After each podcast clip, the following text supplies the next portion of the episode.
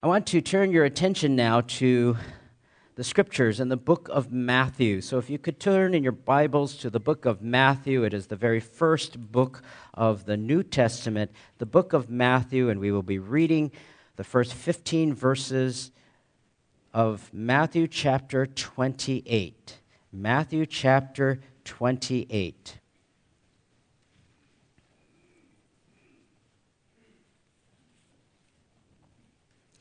Matthew chapter 28. On the resurrection of our Lord Jesus Christ from the dead. Matthew chapter 28. The text of Scripture reads as such Verse 1. Now, after the Sabbath, as it began to dawn toward the first day of the week, Mary Magdalene and the other Mary came to look at the grave. And behold, a severe earthquake had occurred, for an angel of the Lord descended from heaven and came and rolled away the stone and sat upon it. And his appearance was like lightning, and his clothing as white as snow. The guards shook for fear of him and became like dead men. The angel said to the women, Do not be afraid, for I know that you are looking for Jesus who has been crucified. He is not here, for he has risen just as he said. Come, see the place where he was lying. Go quickly, tell his disciples that he has risen from the dead, and behold, he is going ahead of you into Galilee. There you will see him. Behold, I have told you. They left the tomb quickly with fear and great joy and ran to report it to his disciples. And behold, Jesus met them and greeted them. And they came up and took hold of his feet and worshiped him. Then Jesus said to them, Do not be afraid. Go and take my word to my brethren to leave for Galilee, and there they will see me. Now, while they were on their way, some of the guard came into the city and reported to the chief priests all that had happened. When they had assembled with the elders and consulted together, they gave a large sum of money to the soldiers and said, you are to say, His disciples came by night and stole him away while we were asleep.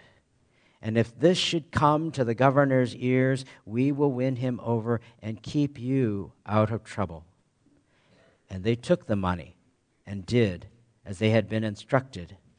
And this story was widely spread among the Jews and is to this day. Let's bow together in a word of prayer before we begin our study. Our Father in heaven, what great encouragement we have as we read the text of your word. And we pray, God, once again, that you would open the eyes of our heart, that we might see great and mighty things from thy word. In Jesus' most precious name, amen. Today is Resurrection Sunday. It is a special day. The resurrection of our Lord Jesus Christ from the dead is a fundamental cornerstone of our Christian faith. Without the resurrection, there is no hope. Without the resurrection, there is no salvation. Without the resurrection, there is no church. Without the resurrection, there is no eternal life. As the Apostle Paul writes in 1 Corinthians 15, without the resurrection, quote, then our preaching is vain your faith is also vain. He also says, if Christ has not been raised, your faith is worthless. You are still in your sins. The resurrection of our Lord Jesus Christ is fundamental to the Christian faith. Even those who are opponents of God, even atheists, understand the importance of the resurrection. The late Christopher Hitchens, a renowned, strong, anti God atheist, very, very abusive, says, quote, I would say that if you don't believe that Jesus of Nazareth was the Christ and Messiah, that he rose again from the dead, and by his sacrifice our sins are forgiven, you're really not in any meaningful sense a Christian. Why does an atheist say that? He goes on to quote the Apostle Paul If there is no resurrection from the dead, our faith is meaningless. The resurrection of the Lord Jesus Christ is foundational to all that we believe. It is central to the message of the gospel. It was central to the message of the gospel at the beginning of the church. When they began to preach in the book of Acts, it was always around the theme of the resurrection of the Lord Jesus Christ. In fact, the very first sermon that was given by Peter was around the resurrection of the Lord Jesus Christ. It is so important to the Christian church that they chose Sunday, the day of his resurrection, as the day by which we would gather to worship our God, because it was so important. Yet, when people are confronted with the truth of the resurrection, they respond in different ways. Even as we see here in this text this morning the response of the women. We'll see in the book of Luke the response of the disciples. And here in this text as well, we'll see the response of the soldiers and the chief priests.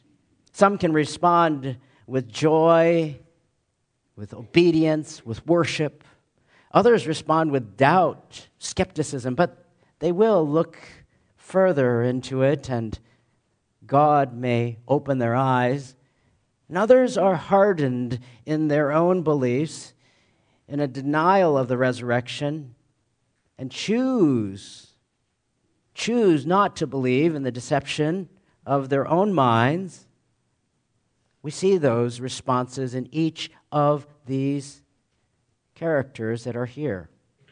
The first is the response of the women as they come, as we see in the text. They are the ones who come. Mary Magdalene, the other Mary came to look at the grave, verse 1. And we see in other texts that there are other women who are come with them.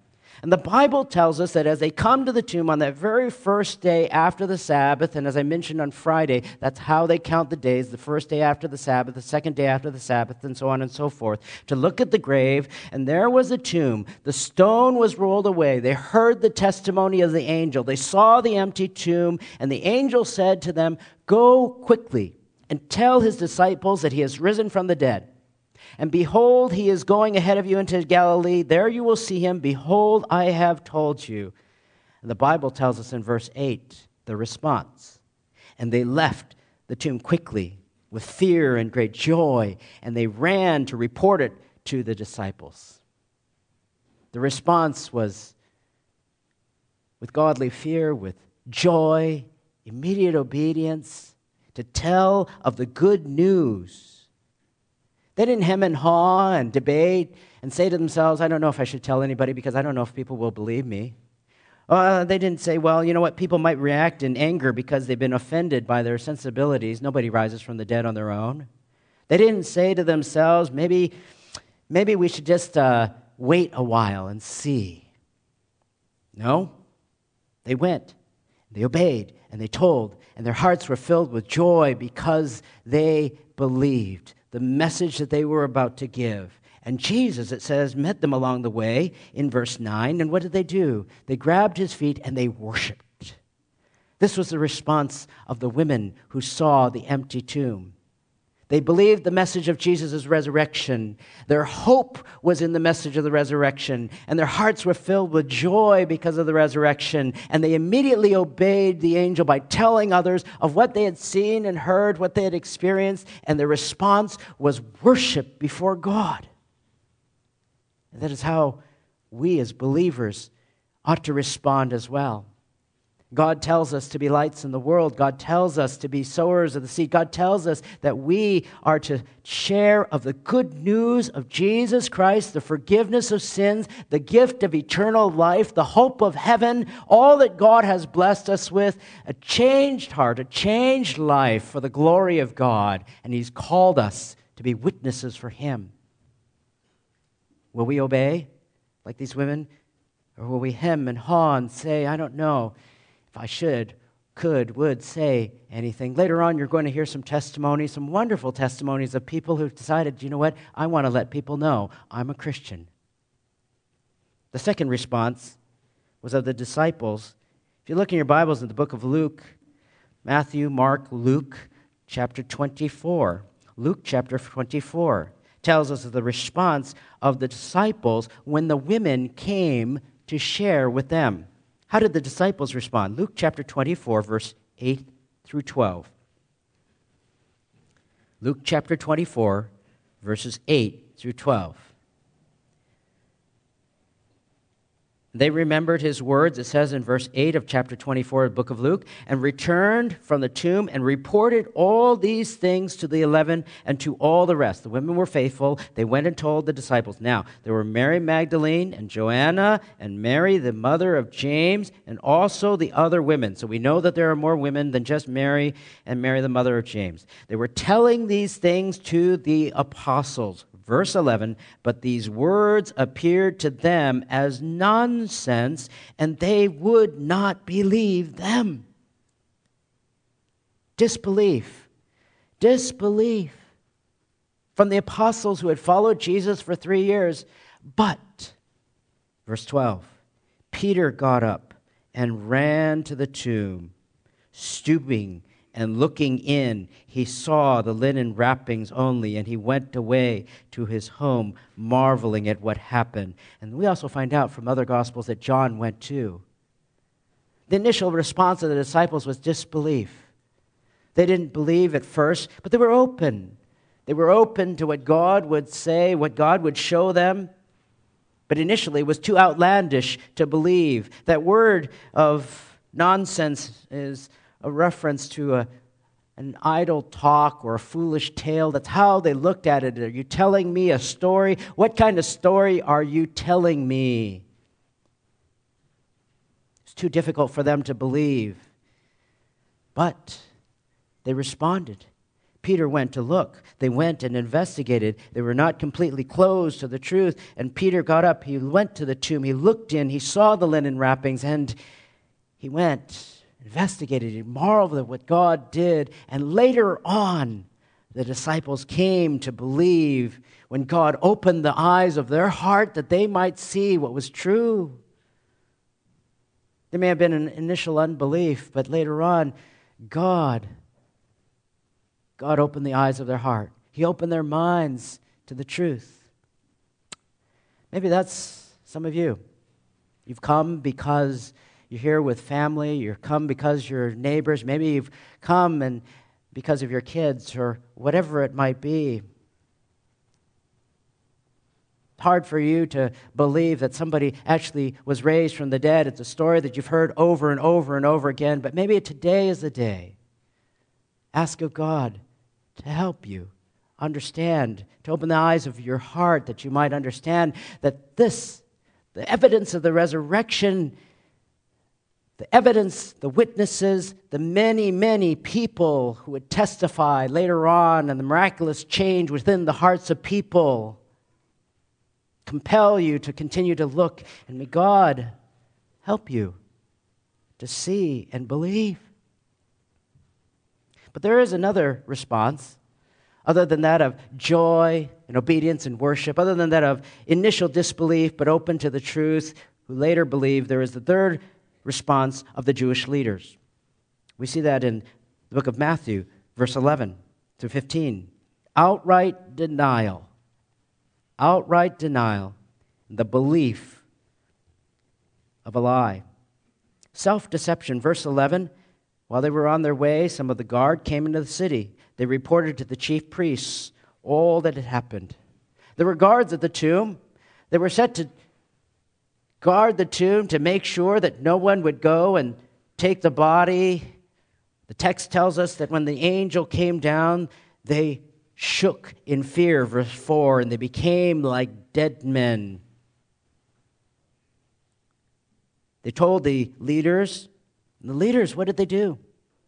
They assembled, verse 12, with the elders and consulted together, and they gave a large sum of money to the soldiers. Notice what they didn't do. Unlike Peter, unlike some of the others, like John. There was no investigation. There was no there is no inquiry. They didn't send a group of Jewish leaders to see what the real storyline was. No. They made a choice. They made a choice that was indicative of their own disposition, of their own heart. Already they had decided in their own heart that they would not allow the truth into their minds. They responded in denial and deception. They decided they would concoct a lie and they would propagate that lie through a bribe. Through the money that they would give to these soldiers, and they would tell these soldiers, disseminate this false report.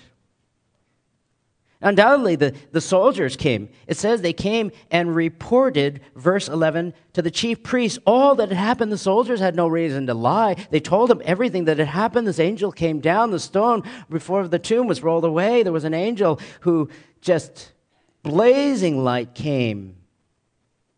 Jewish leaders decided to pay them off, to cover up and believe in a lie indicative of a heart that has already made its decision, that is in rebellious denial. Doesn't matter what the evidence is, doesn't matter what the scriptures say, doesn't matter. Some people respond like that. Doesn't matter. I won't look into it, I won't be open to it, I won't hear what anyone has to say. I have my way. There's no openness to the truth and hardness of unbelief. These leaders responded by bribing and propagating a lie. These are the three responses that we find here in this text in the book of Luke. Different people respond to the gospel of the resurrection of the Lord Jesus in different ways with joy and obedience and worship, with initial doubt but openness to what God might say, and some already have made up their minds that this is a lie. We will believe in a lie. How will we respond? to the message that Christ gives. For this is a message of hope, a message of salvation, a message that the scriptures say that everyone here is a sinner, that no one is perfect, that we all have sinned before God and we have fallen short. How will we respond to the truth that Romans 6:23 says that the wages of our sin, the wages, the consequences of our sin is death? But the free gift of God is eternal life in Christ Jesus our Lord. How will we respond to the truth that Romans 10 9 and 10 says, if you confess with your mouth Jesus is Lord and believe in your heart that God raised him from the dead, you will be saved? How will we respond to understand that we are sinners who have no right whatsoever to have eternal life, heaven, we're undeserving of any of that. Dead in our sins, we are helpless and hopeless, and yet God took his Son, who endured the punishment that we should as sinners on the cross, and died in our place that we might have life. That anyone who would believe and place their faith and trust in the Lord Jesus, who died in their place, with a willingness to turn from our sin and to God, might receive salvation and the hope and the joy and the peace, the eternal life, that we might be with the Lord forever after we die. How will we respond? The power of the resurrection gives us hope. Gary Habermas writes in Decision Magazine about his wife in 1995. He says, In 1995, my wife, Debbie, had the flu. When it didn't go away as quickly as it should have, we went to the hospital for tests. The first sentence I remember that the doctor had uttered to Debbie was, You've got some serious problems here. He writes, My heart sank into my stomach, and both turned instantly to water. I had to sit down. Little did I know that my belief in Jesus' resurrection was about to be severely tested by the sting of pain and grief. Debbie was diagnosed with stomach cancer. Four months later, at the age of 43, she passed away just after we celebrated our 23rd wedding anniversary. I had lost my best friend. During Debbie's suffering, I regularly took refuge in the truth of Jesus' resurrection. It had been my major research area for 25 years, and I appreciated a student who asked, quote, What would you do now if Jesus hadn't been raised from the dead? I knew that the resurrection had a historical, theoretical side, but I wasn't fully aware of its practical power. Jesus' bodily resurrection occupies the very center of the Christian faith. And he died on the cross to pay for our sins. Jesus was raised from the dead. He appeared to many people in his physical body that was now immortal. How did all of this help me? while Debbie was dying. I imagined what God might say to me in response to my questions about Debbie. He would ask me, perhaps, Gary, did I raise my son from the dead? Of course you did, Lord, I would respond. But why is Debbie dying? Gary, did I raise my son from the dead? The question would come again.